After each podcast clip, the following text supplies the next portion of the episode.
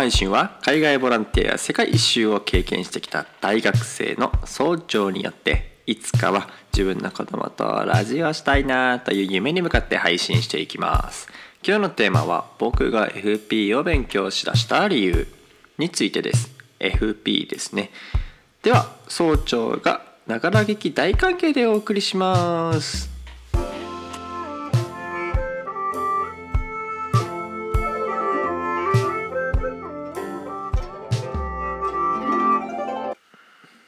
さあ花粉症の中やっていきましょう。今日もね鼻声がひどいですよ。なぜなら今日は久しぶりにランニングに出たからですね。最近はもうマスクをして外出るかできるだけ外に出ない。もう家にいてもいい日は出ない。そう決めてるんですけども今日はちょっと体なまってきたなっていうことでランニング行ったんですよ。まあねいい感じに筋肉痛になれるなとかいいやつ書いたな天気もいいしってなりながら帰ってきた頃には目かいあ鼻水やべえ。うー。ってことになってました。やっぱりねうんマスク必要ですよ。コロナ関係なくね花粉症が一番大事。花粉症を守るためにマスクはしましょうね皆さん。ということでえー ちょっと鼻声と鼻すする音にあるんするっちゃうんですけどもちょっとね軽く話していきたいと思います。今日のテーマが FP を勉強しだした理由についてです。僕は大学生なんですが FP というファイナンシャルプランニング技能士かな？本名が。ファイナンシャルプランの F と P を取った FP という試験がございます。国家試験です。それがの勉強を始めてその試験で、まあ、3級2級1級ってあるんですけどあの2級まで取ろうと思っています。まず3級取って2級取って一旦終わりという感じにしようと思ってます。このね FP ってのがなぜ取るのかですよ。普通あのねまず何から言おうかなと思うんですけど FP って就活とか、えー、働いてる働くためにとか給料アップとかなんだろうなそういう意味ではいらないんじゃねってぐらいちょっとぶっちゃけ弱いなっていう。ちょっと簡単に取れちゃうというかそういう資格なんですよ。運転免許よりは難しいのかなと思いつつもまあ大学入学だとかなんだろうえっと教員採用試験先生になるためのとかと比べたら全然ちょろいよとあのね 3級に関してはあのよく見るやつによってはですねもう丸100時間ぐらい勉強したらいいんじゃないかみたいな。本12週3週。12週は少ないか。ね。教科書を買ってちょっと1週2週して問題を1週2週したらとりあえず取れるだろうと。いうような。そんなまあちょっとねまだ勉強しだしたばっかだから全部うまくは言えないけどきっと楽に取れるんだろうというような資格になってます。国家資格なんですけどファイナンシャルプランニングをするための資格なんですよね。だけどこれあの専 この試験がないと困るっていう職業って別にないっていうタイプで教員採用試験に受かって教員免許を持てば教師やれるとかお医者さんの免許を取ってお医者さんの資格があればお医者さんになれるとか、えー、公認会計会計だとかなんだ弁護士だとかそういう試験を取ってそれになるとかそういうことじゃないんですよね。その職業をギュッて絞るためのやつじゃないんですよ。ただあのね金融系ですよね。ファイナンシャルプランっていうだけあって何やら証券とか何々銀行とかそういうとこに行く時に一応持ってるよって言えるといいねぐらいの感覚の ものと僕は日致しています。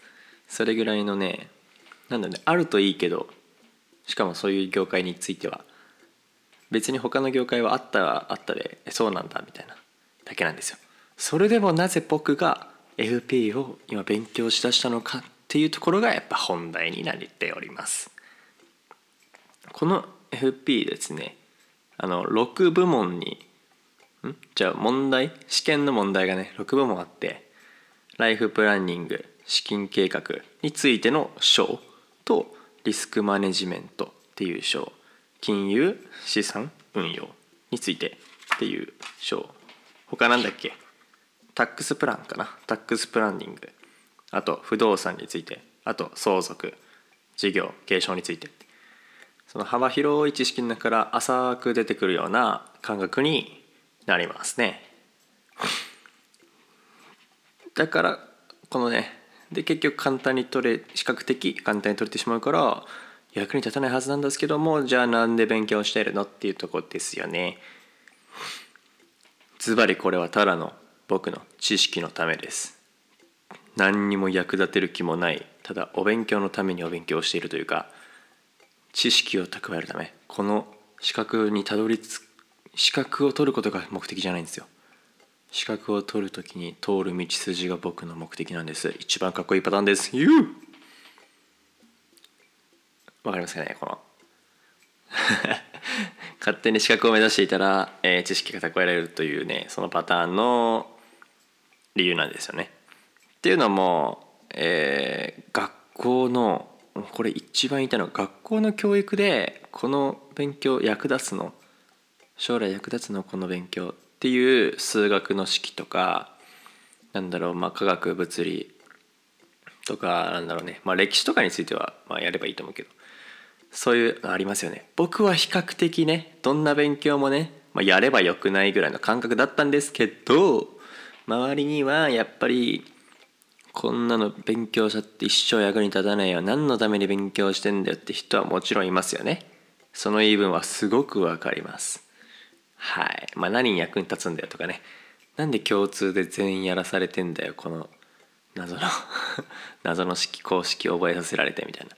まあ数学とかはさそのさ考え方を一回してみるっていうのが大事なんだろうけど結局覚えさせてその試験で測るっていうね学校の教育だとどうしてもやらされてる感は出ちゃうよねと。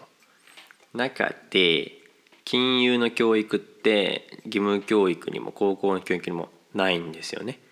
金融っていうとちょっと難しそうだからあれだけどお金についてとか、えー、税金についてあと法律について。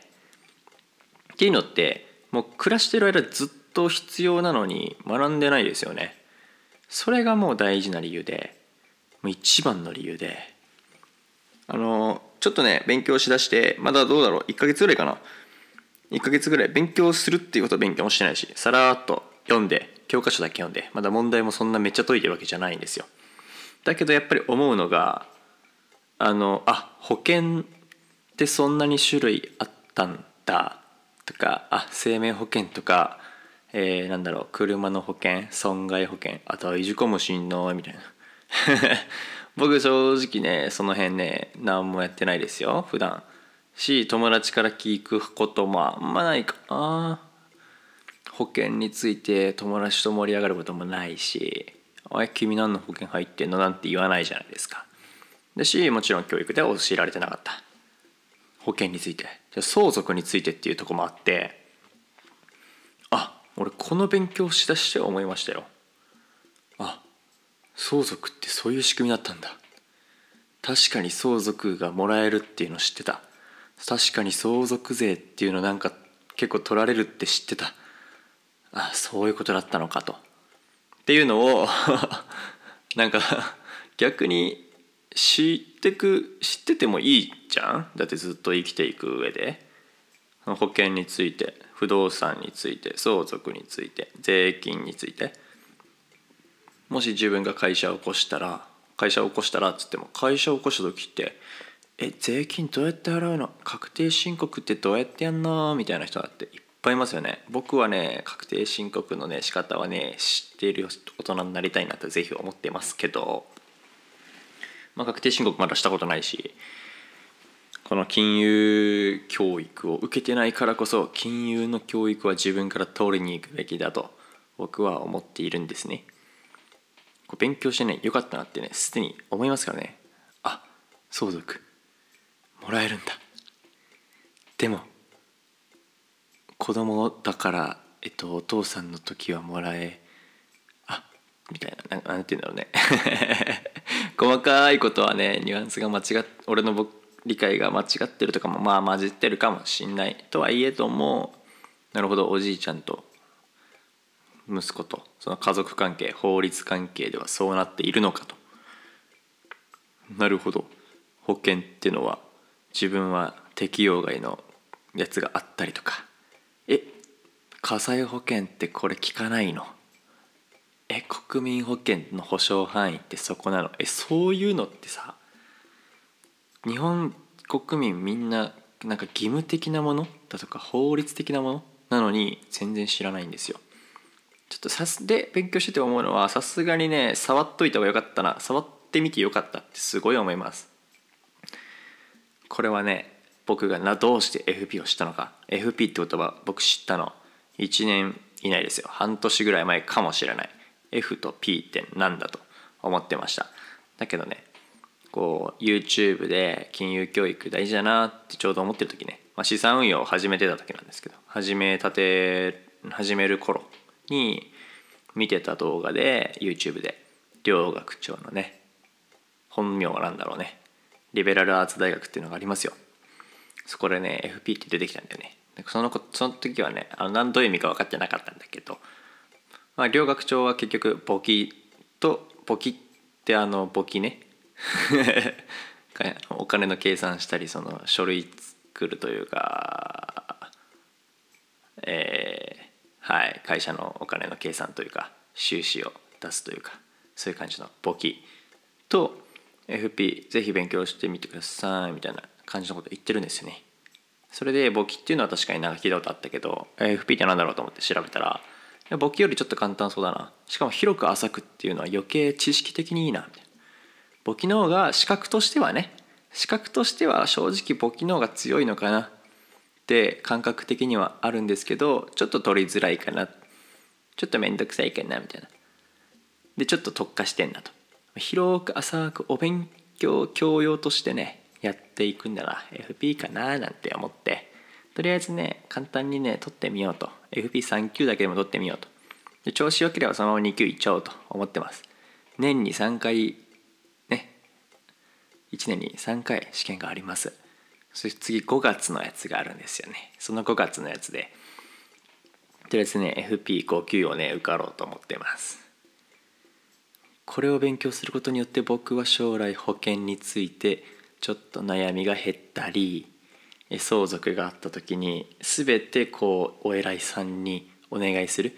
もう何も分かんない状態で言われたまんまになんか任せることになるかもしれないけどそれをちょっとだけでもね防げたらいいななんて思っちゃうんですよね。ああそれってなんちゃら控除のうちだよ。とかああその税金って何万円までは有効だよ。とか払わなきゃいけないよ。とかいやいやいや法律的には何年以内にこうすれば全然大丈夫だよって。そういうことをねなんか知識の片隅に入れたいんだよね。小中学校で習ったことのそのあやったな見直せばわかるかもみたいな。覚えてはなくないけどやったことあるっていう状態にしたいんですよ。数学とかはさそんな振り返る場面ってないよね。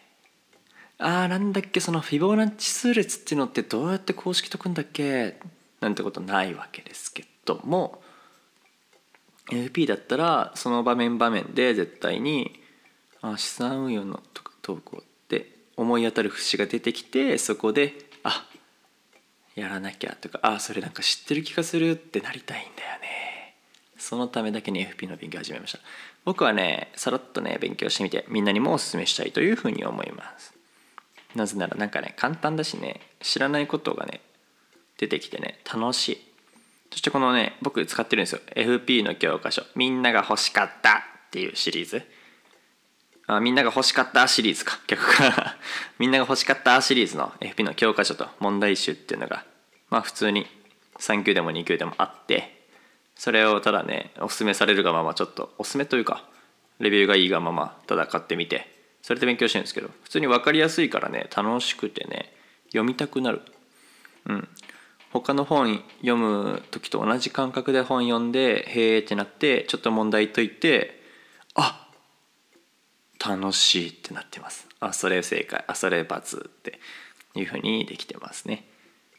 このままね是非ね毎日ちょっとずつ FP の勉強を進めて5月の試験で5級を取る。その後まあできたら2級まで勉強しようかなって思ってます。それによって僕はお金の知識や税金について保険について不動産についてのね浅く広い知識をとりあえず入れてなんかねこう大人の教養っていうものをね 身につけていきたいななんて思ってます。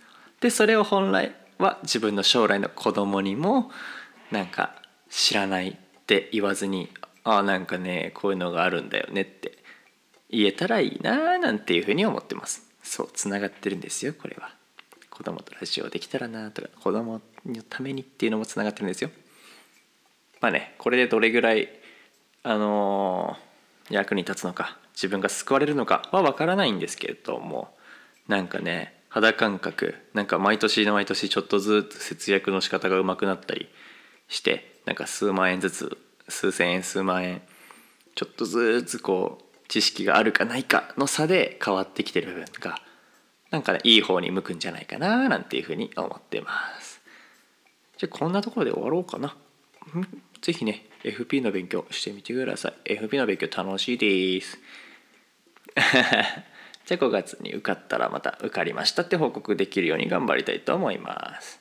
ではまたお聴きください。次回もお楽しみに。